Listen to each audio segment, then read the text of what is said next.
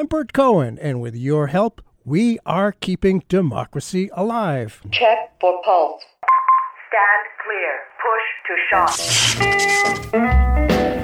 America's fascists are those people who think Wall Street comes first and the American people come second. What we've really seen is a financial sector that's gotten out of hand, has much too much of a role in this country. What Putin is trying to do and what Trump is trying to do is undermine faith in our government. An absolute typhoon of terror against African Americans. There's a huge gap between public opinion and public policy that people don't feel that they can do very much. I speak tonight for the dig- dig- dignity of man. The United Kingdom Conservative Party celebrated its most sweeping victory since Margaret Thatcher. The original Eurosceptic won the election for Prime Minister back in 1987. Conventional wisdom is that when Boris uh, Johnson crushed Labour's Jeremy Corbyn on December 12th, it was a loudly stated solid rejection of old fashioned lefty politics. But how often does conventional wisdom prove to be accurate over the long term? Part of that conventional wisdom is that Corbyn equals Bernie Sanders, and that means sure defeat for a progressive Democratic Party nominee on this side of the Atlantic.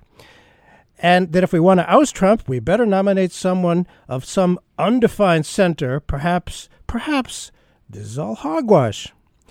One of our guests today, Greg Palast, has made a different take on the results than what appears to be conventional wisdom. His article in Britain's The Guardian is titled Progressives Win Big in Britain. Really?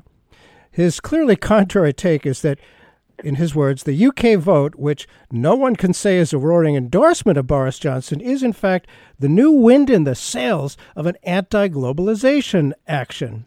Greg Palast, thanks so much for being with us on Keeping Democracy Alive. Glad to be with you, and, and let's uh, do our best to keep democracy alive the next hour. Oh boy, it's going to be difficult. This is a group effort, folks.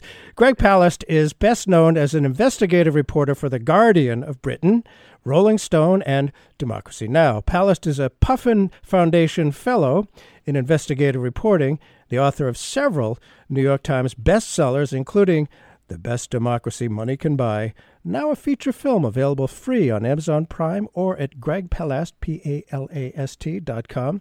He's an economist who lectured at the Cambridge University School of Applied Economics, and he's part of a small group, I don't know if they still exist, known as Lexits, Leftists for Brexit. He's joined on a program uh, by the British chief investigator for the Palast Investigative Fund, Leni Badpenny, an expert on British politics, both of whom know whereof they speak and will give us a very different view of Brexit and the British election than found in the mainstream media. Well, again, thanks for being with us. You say progressives should rejoice that the British vote for Brexit and election uh, Boris Johnson is a victory for the anti globalist movement, which started in the Battle of Seattle, 1999. That was 20, Yes. that was 20 years ago. Briefly, what was that? And how in heck does the 2019 crushing of labor in Britain relate? Okay, if, for those of us, for those ancient uh, group of us who remember the Battle of Seattle of 1999, this was when the issue of globalization, of this free market, free trade, uh, neoliberal, uh, right wing, uh, privatize everything philosophy was facing a massive protest in the streets of Seattle, in which um, you know org- organizations um, uh, all over the world came to the WTO meeting in Seattle, Washington, and said, "No, you are you are um, this is this is corporations uber alles, free markets uber alles, and we."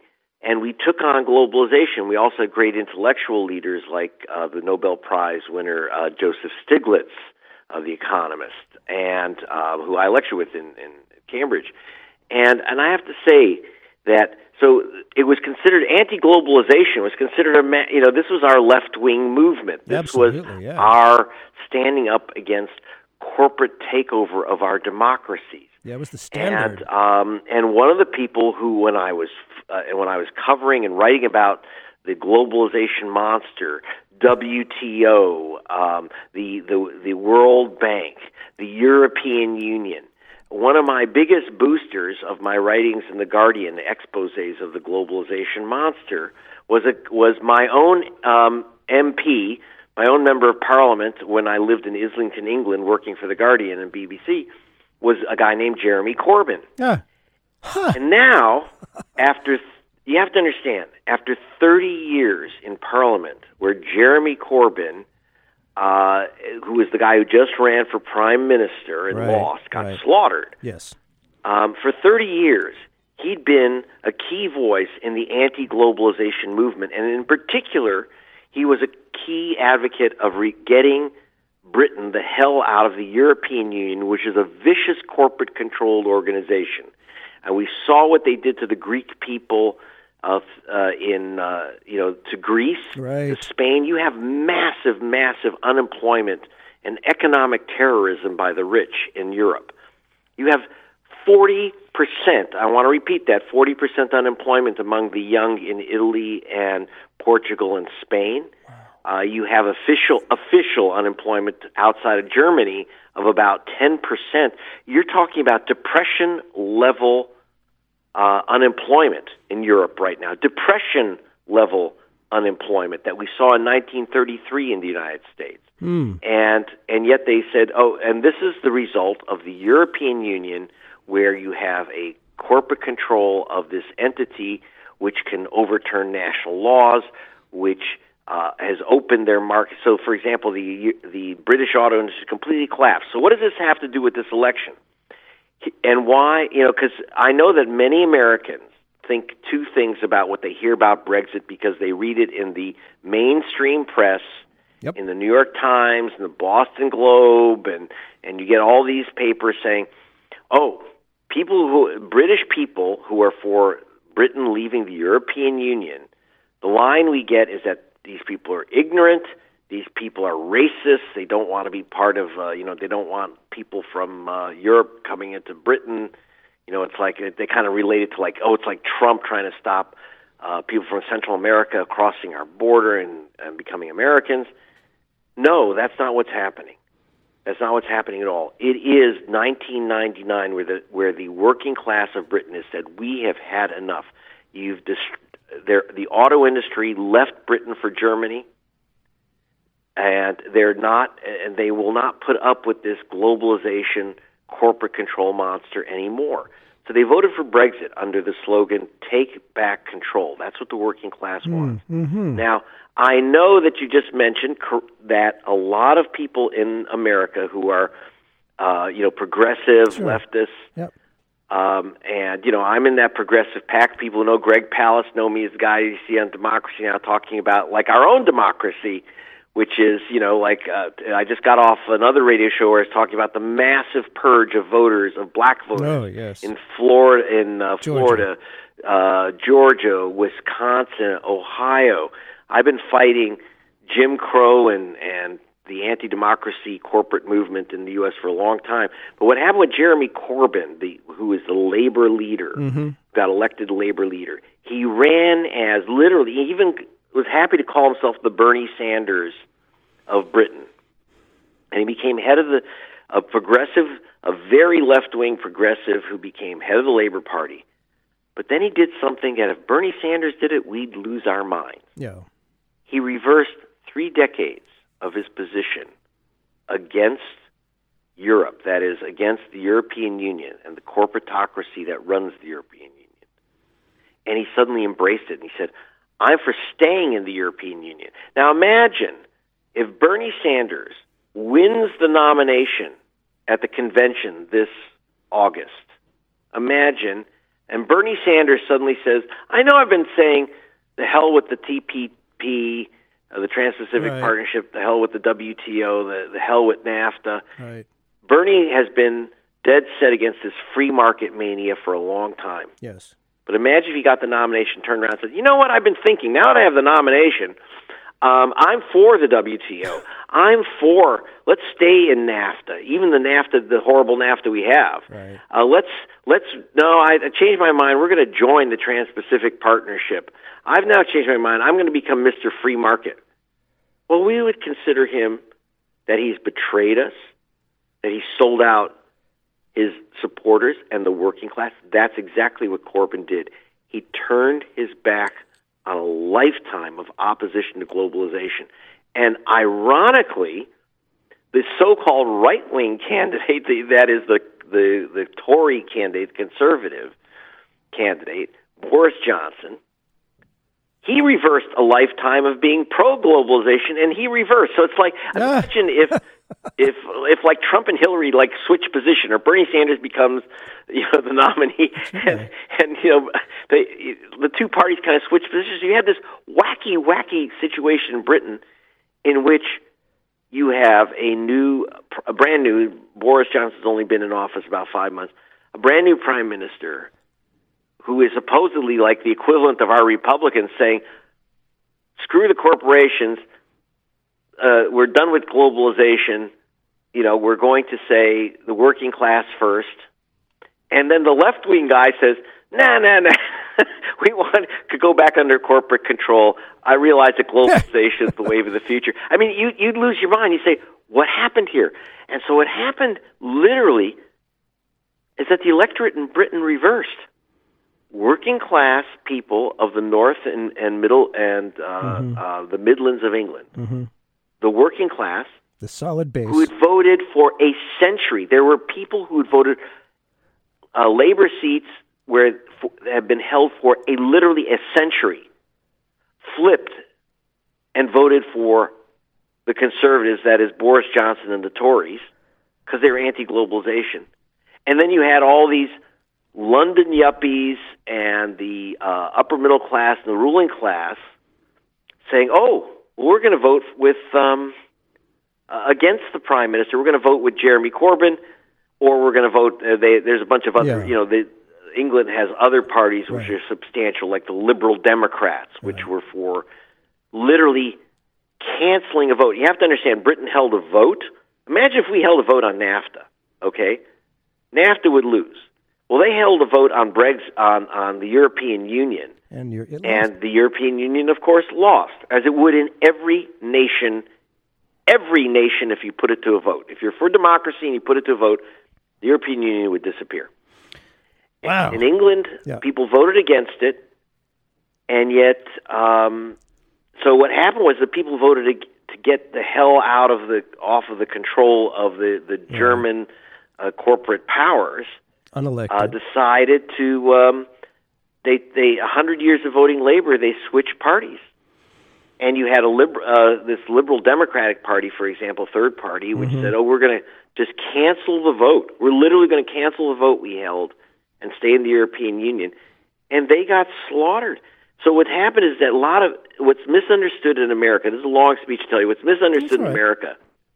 It's Yes. not an attack on progressive politics. It is, in fact, a victory for progressive politics. I know. I, by the way, I'm, I, you know, I know very well Bernie Sanders. I know very well, but I also know the Prime Minister of England well, Boris Johnson, and I know Jeremy Corbyn well. Like I say, he was my he was my member of Parliament when I lived in England, and all I can tell you is that anyone who thinks that Boris Johnson is the right wing and Jeremy Corbyn is left wing does not understand the details of British politics. The British working class and progressives said, "Corbyn, you sold us out." And and Boris Johnson is not a, a right wing nutcase at all. He's um, he uses a phrase, an old phrase called "one nation Tory," which would be the equivalent of our kind of progressive Republicans, or he's kind of more. If you had to place him on the political spectrum, call him kind of anti-globalization Hillary Clinton. Whoa, that's a hard concept. My brain can't quite handle that. But uh, A lot. well, I, I am reminded. Uh, I'm old enough to remember when the Republican Party had as its here in America had as its enemy Russia. Now they've completely flipped. They embrace Russia. They want they, they just welcome Putin in here and uh, to heck with democracy and uh, go with uh, go with them. we all, but we also have. I mean, yeah, there's a lot of weird reversals. Oh, I, yeah. You, I, I got to tell you, Adam Schiff. I went from Jeremy Corbyn, who was my MP in Britain, and I moved to Los Angeles, where Adam Schiff, Right. who is of course running the impeachment uh, hearings in the House, Yeah.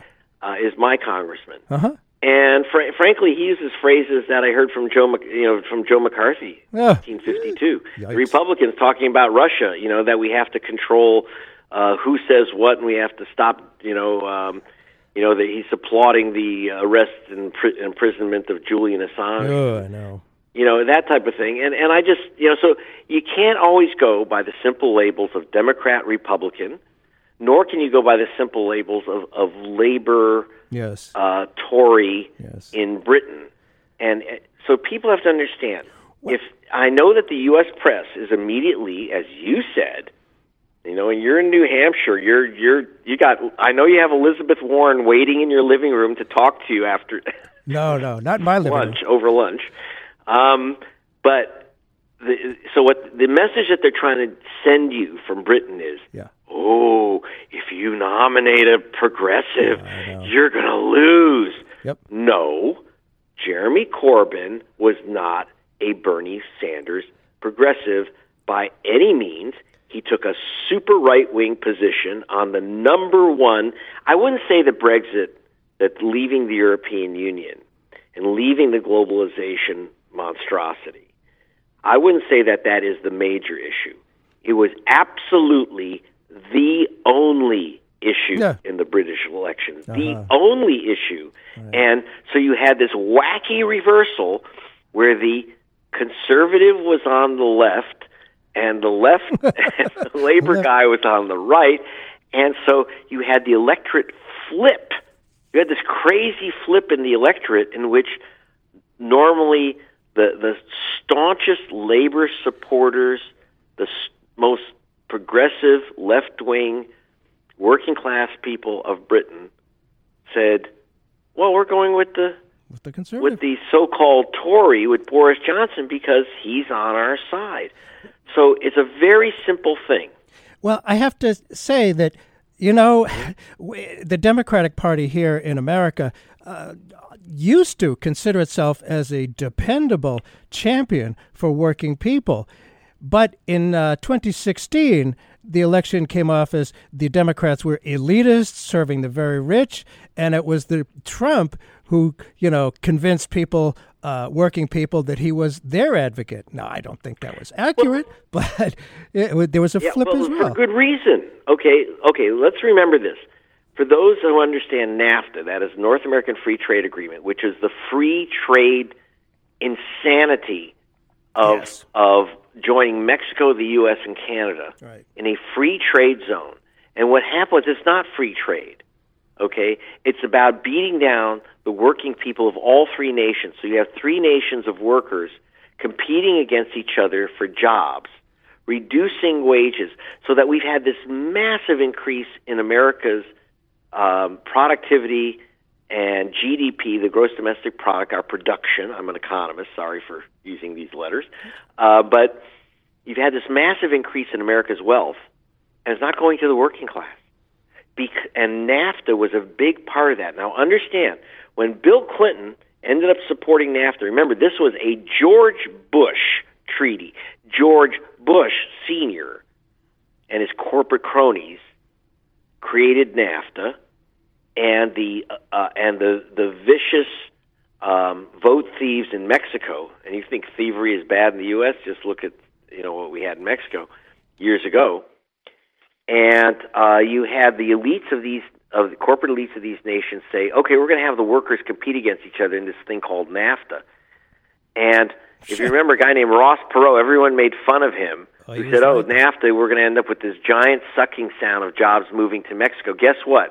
We went from a surplus of trade with Mexico of about uh, uh, we had a, a trade surplus of Mexico with about a half billion dollars a year, and it became immediately a five billion dollar deficit. Yes, there was a there was a giant sucking yes, there sound. was. There was. He And was in right. fact, the war, uh, uh, the Chrysler plant in Warren, Ohio, moved lock, stock, and barrel down to Monterrey. Uh, here in Los Angeles, the Chevy plant um, simply went on rail cars. The entire plant just picked up and went to Mexico. All these jobs went to Mexico. By the way, it didn't help the Mexicans very much because it required them. They got slaughtered competing against U.S. agribusiness. So Mexico was damaged. Canada was damaged. American jobs were damaged, Yes. all to the benefit of the elite. So the real giant sucking sound of NAFTA was the wealth of America sucking upward into the 1%. and so what's happened is, but then we had this wacky thing. Now, NAFTA passed. Every single Republican in the U.S. Senate voted for it. Only a small handful of right wing Democrats voted for it. But it was supported by two guys from the Democratic Leadership Council, Yeah, right wing yes. Democratic Leadership Council. By the way, it was founded by money from the Koch brothers, just so you know. Oh, Ugh, The a guy named Bill Clinton and a guy named Al Gore yes. were picked out by the rich to run our country. See if they if they were going to have a Democrat, they at least wanted to pick the Democrat. And Gore and Clinton were the about just about the only Democrats in the United States that backed NAFTA. That's how we had NAFTA. And then this woman Hillary Clinton, who oh, seems to be a relation to Bill Clinton, mm-hmm. but what she did was she said she started defending NAFTA violently. She went to Michigan, Michigan, where auto Oh workers my. in Detroit had lost their jobs by the hundreds of thousands. People lost their jobs by the hundreds of thousands. And she went to Detroit during the 2016 election and defended NAFTA and free trade. She was in favor of the Trans Pacific Partnership, um, you know, which would have given corporate powers control of the entire Pacific Rim. She was in favor of that until Bernie Sanders, until she realized she was going to lose to Bernie Sanders. In the middle of the campaign, she supported.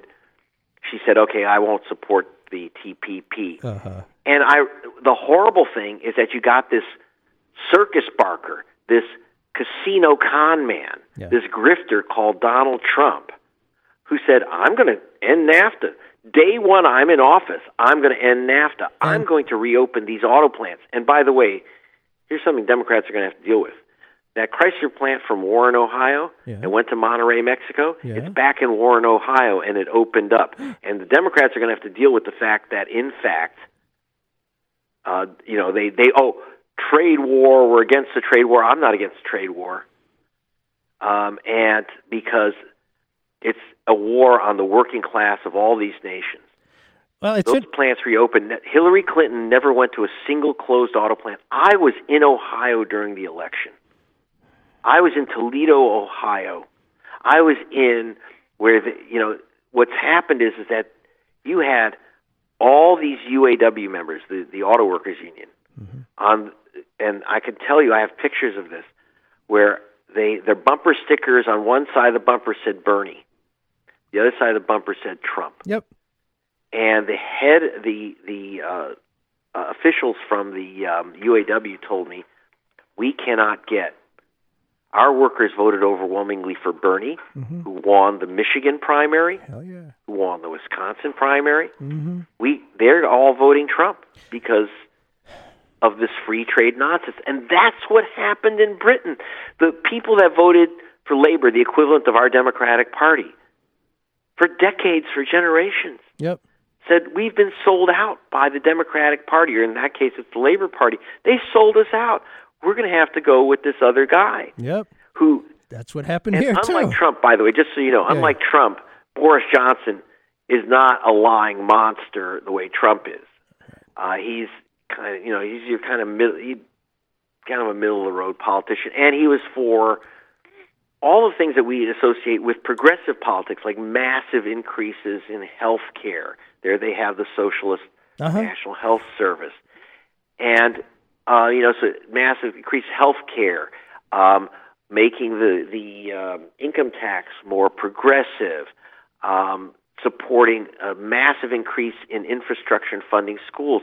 He was the mayor of London, which which is you know a min- mostly minorities, just like New York City, massive city. He was mayor of a city where almost everyone is registered or sees themselves as a Labor Party member, and he was not in the Labor Party, and yet he did he took care of this stuff. So he's not like he's not Trump by any means, and I and I think it's crazy when I hear oh he's the equivalent of Trump. But the, like you say, the lesson here is not that a progressive will lead you to defeat.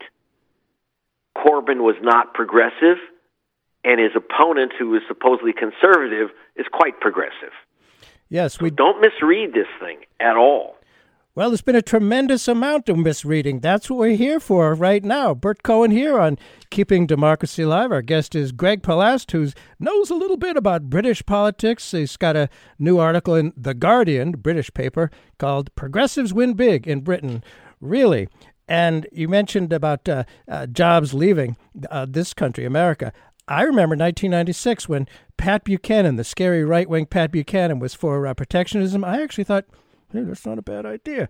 But uh, what, what has happened to what has happened to uh, working class jobs in the UK as a result of Brexit? The impression we've gotten is that uh, well, it's basically been a, a, giant sucking sound there as well. That they've gone to other countries. I mean, the steel industry, the automobile industry. Uh, how how is that affected by being part of the EU? Hasn't it hurt British workers?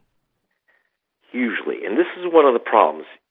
Okay, so that a lot of the those people who talked about uh, you know, like Brexit is the end of the world. That is, when we talk about Brexit, we mean Britain leaving the European Union. Yes. The European auto, the British auto industry has been completely demolished. It was sent to Germany. Britain does not buy, does not sell to the European Union. Britain buys from the European Union.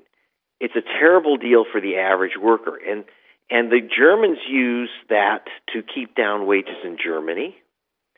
The, uh, and, and they destroy jobs and keep down wages in Britain. So we have the same situation, but even worse than in the U.S., where the nation's wealth, Germany's wealth, is rising, but the workers of Europe are getting demolished, demolished Italian wages. You know, they talk. I I heard. You know, it's like American commentators don't know what they're talking about. Lawrence O'Donnell, who's a very intelligent man, said, "Oh, the European Union led to peace and prosperity in Europe." Well, if you didn't notice the the Balkan Wars, that was pretty bloody for peace. And in terms of prosperity, the Italians' uh, average wage is less than it was 20 years ago. Wages have been crushed by the European Union, and the corporate powers and the banks have done amazingly well. But you've seen this mass shutdown of, uh, you know, of industry in Britain. And you've also had, as my friend, uh, one of the Lexits, as we call them, the left wing pro Brexit people like Tariq Ali, has said, we have Tariq Ali, who is himself an immigrant to Britain, has said, look, you have massive roving hordes of unemployed people who are, who are sloshing around Europe, which is what they want. Again, I want to emphasize this 10, 20% unemployment among young people. Um, and in some states, up to, in some nations, up to 40%. Right. This is crushing wages. It's crushing hope. And I got to tell you, everyone's talking about, oh, uh, you know, uh, but this is an attack on free trade, which makes everyone prosperous. Nonsense. It's not free no. trade. And I want to let you know that everyone talks about Trump and his war and his uh, uh, war on free trade.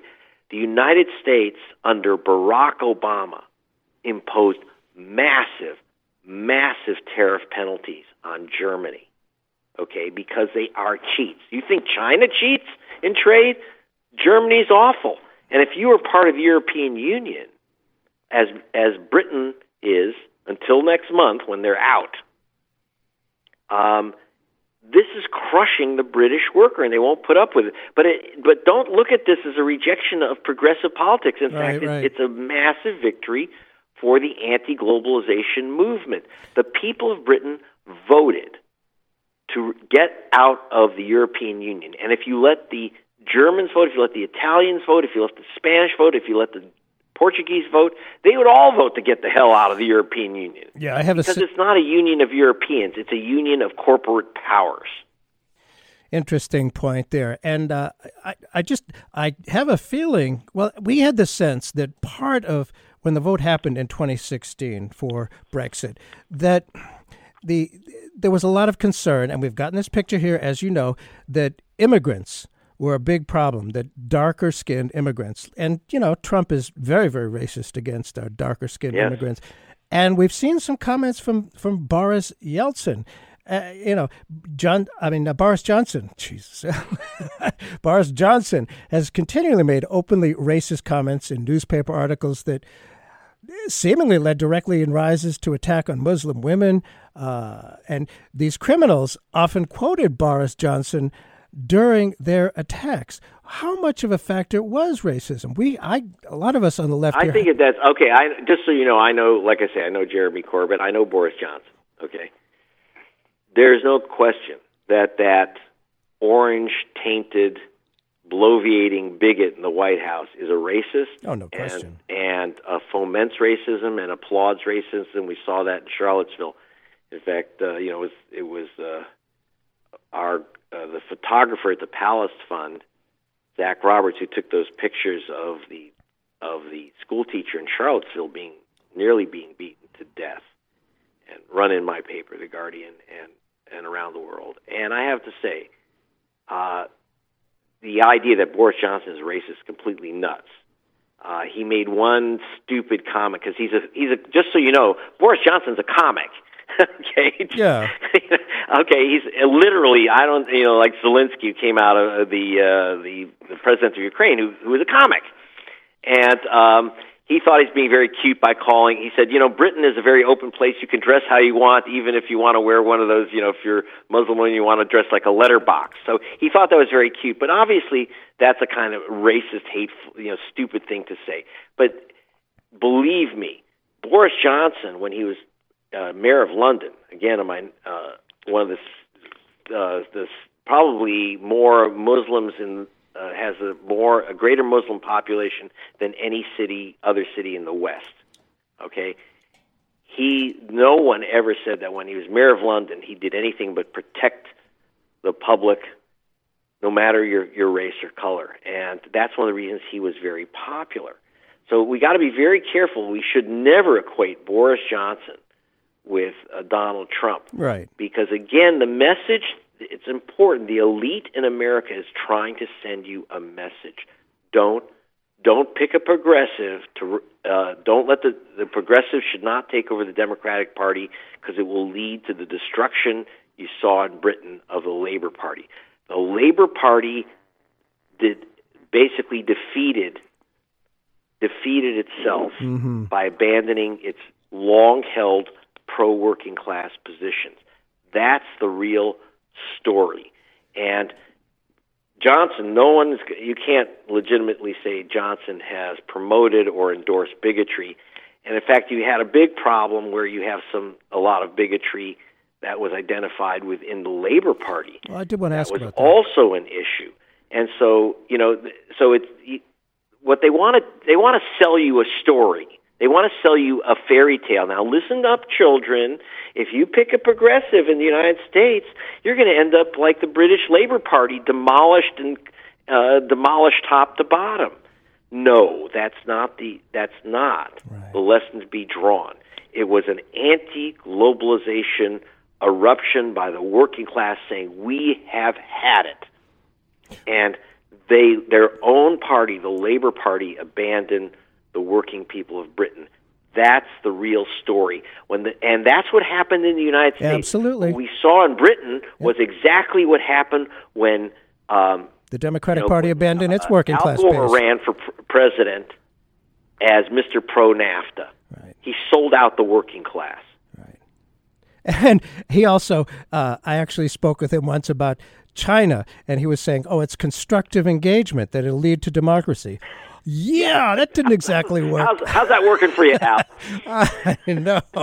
As the people of, of China and Hong Kong, oh my goodness. For those who may have just tuned in, Burt Cohen here. The show is Keeping Democracy Alive. Our guest today, Greg Palast, uh, who uh, is with The Guardian and uh, author of a whole bunch of books. We're talking about uh, the recent British election in which he says progressives win big in Britain. Really.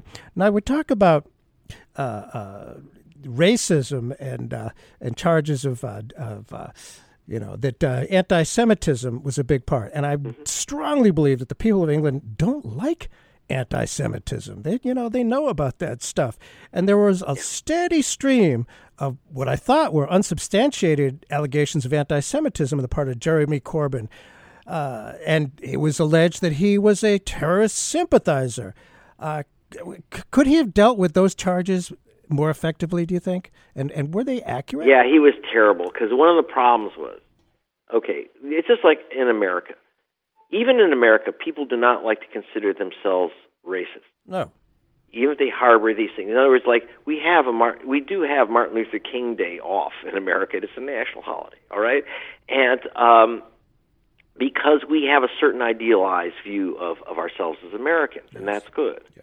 you know, and um, and people were horrified when uh, you know Donald Trump decides you know said, oh well, there are people in Charlottesville uh, they're good Very people on both people. sides, including right. the, the guys with the tiki torches beating the crap out of black people, literally uh, running over, murdering uh, people, and beating up black people. Okay, that was the guys that he said were oh, that's good people on both sides. Really?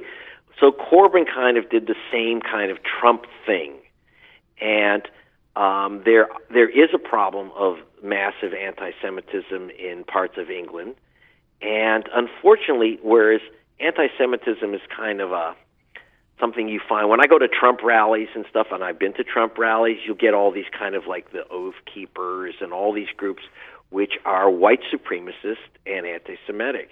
In Britain, you have a lot of upper class people who are anti-Semitic. It's kind of a little bit of a reverse than yes, here. Yes, And um, and Corbyn had a like, for example, you know, would not do and he would not take strong steps to say we're not going to tolerate this. And you know he did things like lay a wreath at the cemetery with the terrorists from the the the, the Olympic killings, etc. You know, even if you agree with someone's position, you can't stand up in favor of terrorism. And you know, it isn't true. You know, I know people use phrases like "one man's freedom fighters, next man's terrorist." That's not true. When you kill civilians, you're a terrorist. Uh, whatever you think of the, you know, in 9/11, whatever the position of the the political views or position of the hijackers were that that brought down the World Trade Center, um, they were terrorists by any definition. You cannot support that, and so because Corbyn had a very confused position, it upset British people in terms of how they see themselves, just like Trump in Charlottesville upset most Americans. You have to understand, it wasn't just some of us. Most Americans were horrified by Donald Trump's sure. statement. That's why, you know, you, you can't. You have to say that uh, America falls short of its ideals, but we do have ideals, and that's good. And British people have ideals too, and they don't.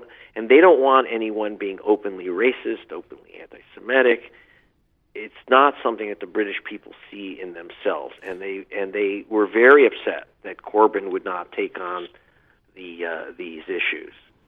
And so you know, so but the problem is, is that here it's it's you get this wacky kind of distorted mirror view of what's going on. Again, they're trying to sell you on the idea that um, you know nominating a progressive in the Democratic Party is going to lead you to political destruction. That is not true. It's when the Demo- it's when the Labor Party, just like the Democratic Party, left its working class ideals and its and its position protecting the working class and became pro corporate, pro free trade. That's how they got slaughtered. That's how they got slaughtered, and it's hard not. You know, you have to understand what the British people did, and it should. And they really stood up against the globalization free trade monsters. And that leftists like people should be applauding and be take heart from that. Even if you don't love Boris Johnson and I know like I like I say I know Boris and I don't love him as a politician. I think he's a guy without I don't think he has any strong positions on any subject at all. He's just a pure ball of ambition but the British so don't forget who he is right. he's just a clown right. but the British people said no more to corporate elitism and corporate control of our future. And if they let every nation in Europe vote to get out of out of the European Union, almost everyone would leave.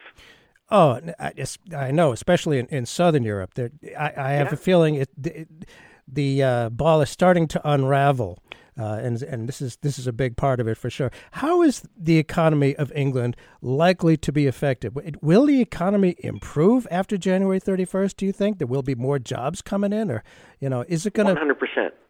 do tell? And, and uh, economists are usually hedging their bets, but as an economist, Yeah. I'm going to actually say a 100% improvement. You know what happened when when the British people voted for Brexit? That is to remove Britain from the European Union. Right. They said, "Oh, it's going to lead to a depression.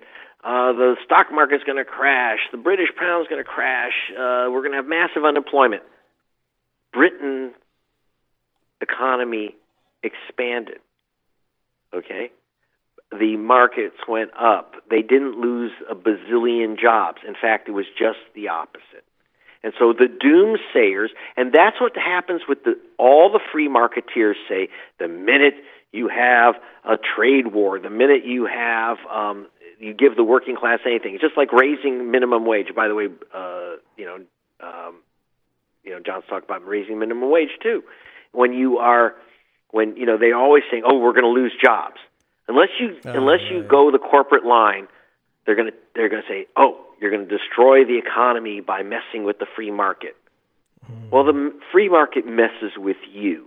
And when the British people said no to the European Union, their economy grew, okay, versus Europe. You have to, uh, uh, outside of Germany, which basically controls the rest of Europe and abuses the Yes. rest of Europe through its misuse. Talk about currency cheating. We talk about China currency cheating. The worst currency cheater on this planet is Germany. And they've taken the jobs away from the rest of Europe. And the rest of Europe is in desperate situation financially. And and the British people said, "We don't need to tie ourselves to the Titanic, the economic Titanic."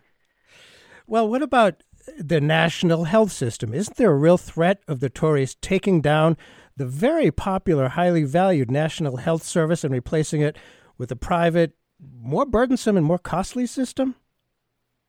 Not a chance. Do tell. Not a chance. And this is a canard that was again, and I saw this repeated in some of our so-called progressive press in the U.S.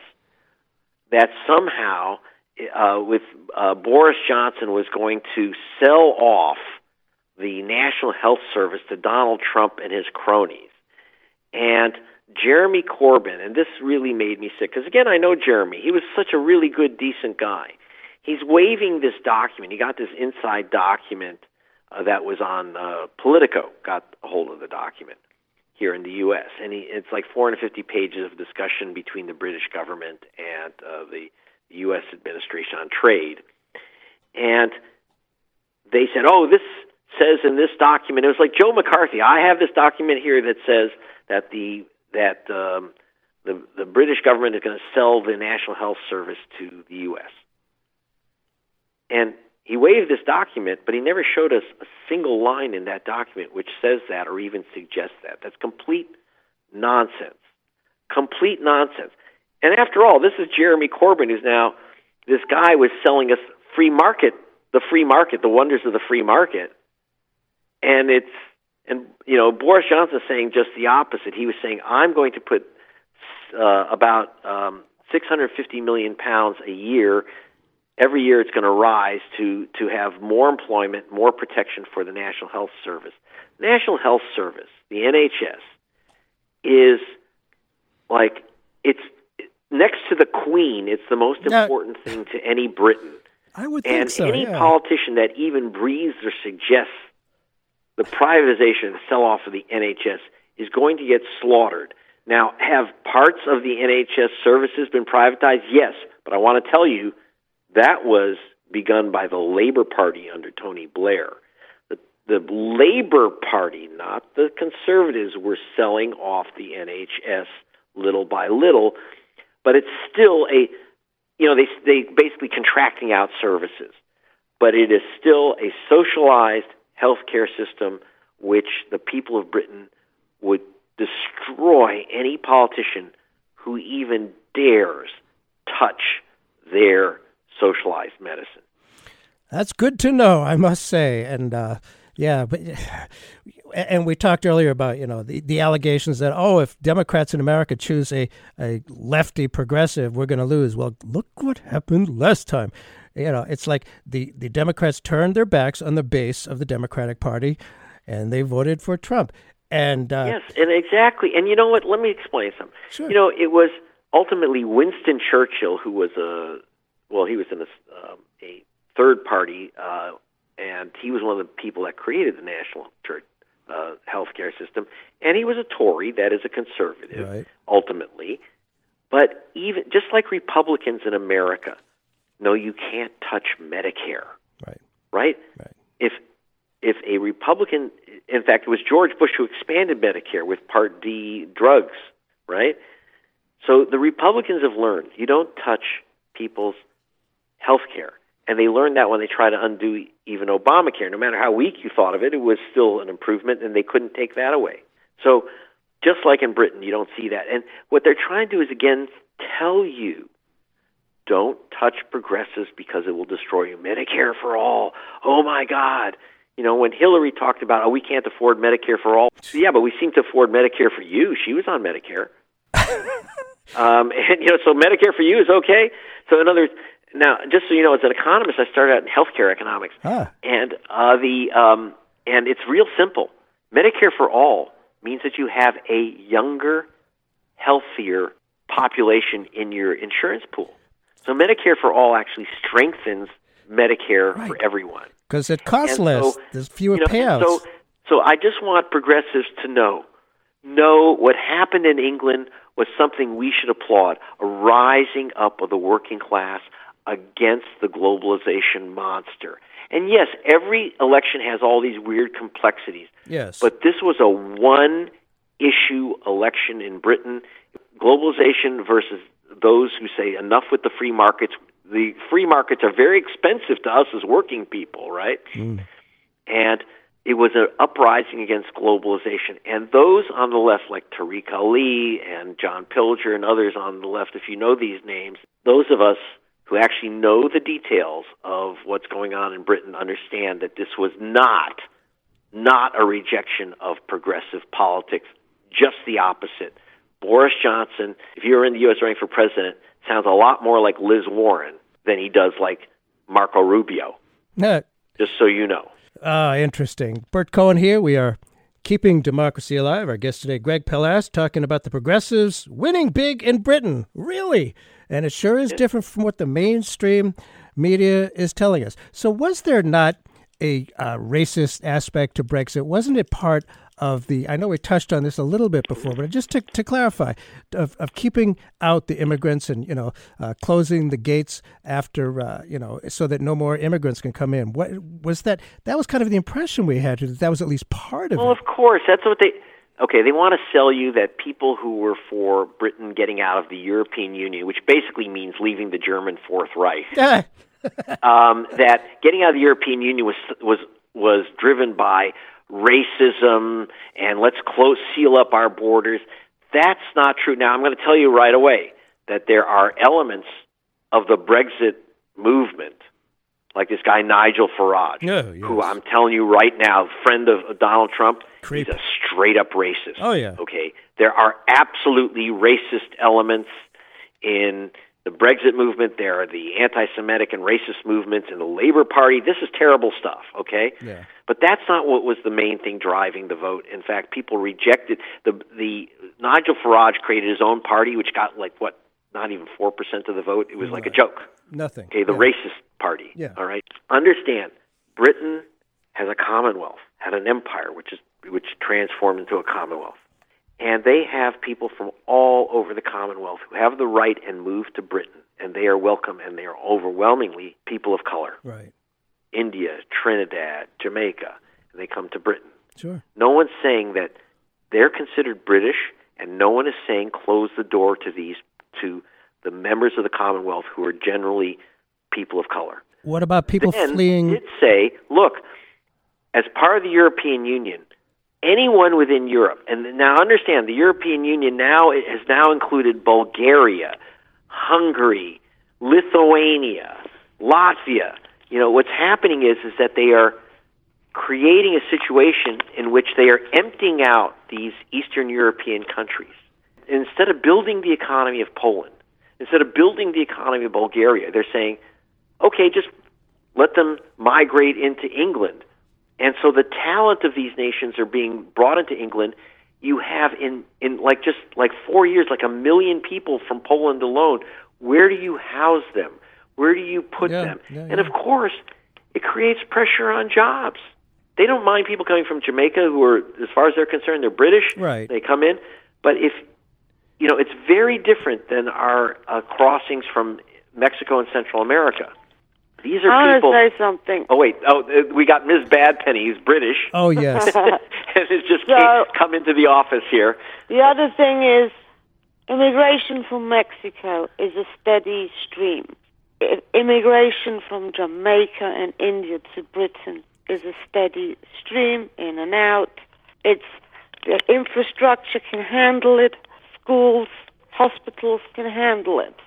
When you have a country, a new country join the EU, when Poland joined the EU, you had a million Polish people turn up in Britain in the space of two years when Tony Blair was Prime Minister and no one had made any provisions for the infrastructure or had any idea how uh, had any estimate of how many people are coming and so there's no surprise when you have such an enormous amount of people Sure. all show up at the same time that it puts a pressure on the social fabric and the infrastructure.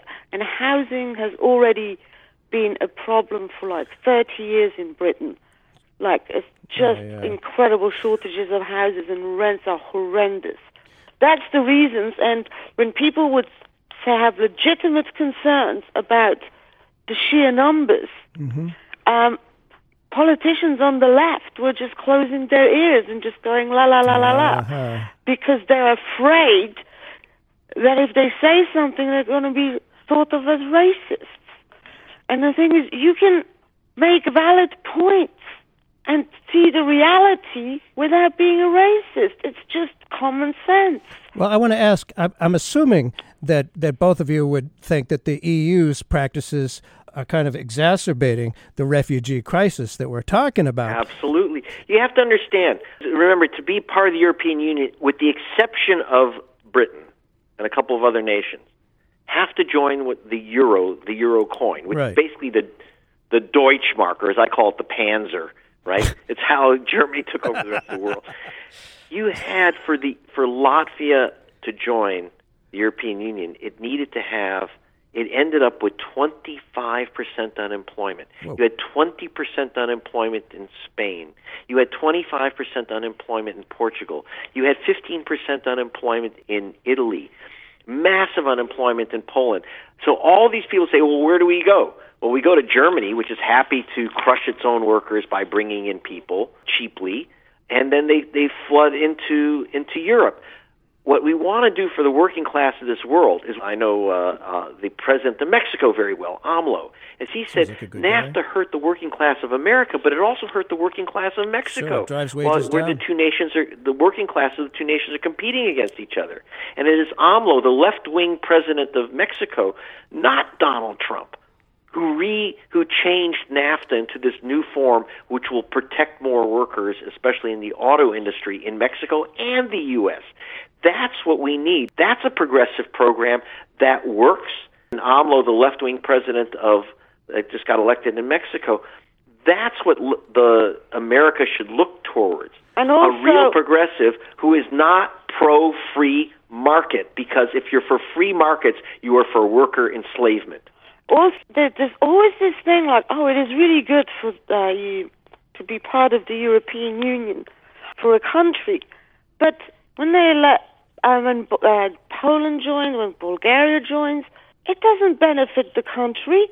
They have a massive brain drain. So what happens is that what it means for Bulgaria is they got a ticket to get the hell out. And so how is that good? How is that good Ah, for the, for a country if everyone leaves? That's not the idea, and I don't like it when people have to leave. Yes. I'm happy for people to go somewhere and check it out and stuff and, and being a steady kind of thing. But immigration where people have to leave, Right. most people rather be home where their course. family is, where their own language is. You know? It takes a lot to get I people just to mentioned leave. that Yeah. uh, Ms. Badpenny, who took on that name in Britain, is an immigrant to Britain, became a citizen, uh, emigrated to Britain, and became a citizen. So she's aware of, the position of Uh-huh. immigrants. She knows Um, she and speaks. and like Tariq Ali, who is really the, the a leading voice in the uh, Lexit, that is the left leftists for Brexit. He's an immigrant from Pakistan. Understand that this is not the idea that anyone for leaving the European Union is some type of crazy anti-immigrant racist. That's nuts. You're talking to an immigrant to Britain now. Like and I say, one of the big is- reasons, Yeah. one of the big reasons, like if you talk to people on the doorstep in the, in these northern towns that were the labor stronghold, they would repeatedly say, "I cannot vote for Jeremy Corbyn." And one of the big reasons they would mention is because he's an anti-Semite. He doesn't like Jewish people. Those are the very same people saying that. Well, that speaks well of them, I must say. Well, what happens to the left now? Eh, here in the United States, anyway, it's, it's a lot about personality. I wish it weren't, but it is. Corbyn doesn't seem to be particularly uh, likable. Uh, Zoe Williams uh, with The Guardian said he, he Corbyn is a man without any qualities required of a leader mental agility, articulacy, strategy, good humor, or charisma. so there was also a manifesto, you know, like a, a party platform, which had a lot of great ideas. What what happens Well, to the left in Britain now? Jeremy Corbyn, like I say, he was my MP. Yeah. From personality, he's not a leader. He's a kind of a disaster, and uh, in that sense, you know, he was he doesn't crack a joke. He's like humorless. He's um, I, I like Jeremy personally, Right. But um, doesn't exactly have a winning personality, and that hurts. You know, you need someone like Bernie Sanders is a really nice guy. Oh, He's yeah. favorite uncle. Funny as hell. Bern, don't compare Bernie Sanders No. to Jeremy Corbyn. But what happens with the left now? What happens? So here's what's going to happen with the Labour Party. Thank you. Yes.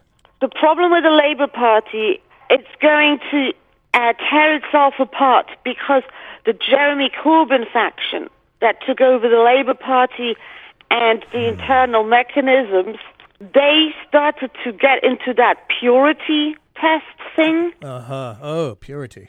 You know those lefties where it's like, oh, you're not pure enough. Purity is poison, in my opinion.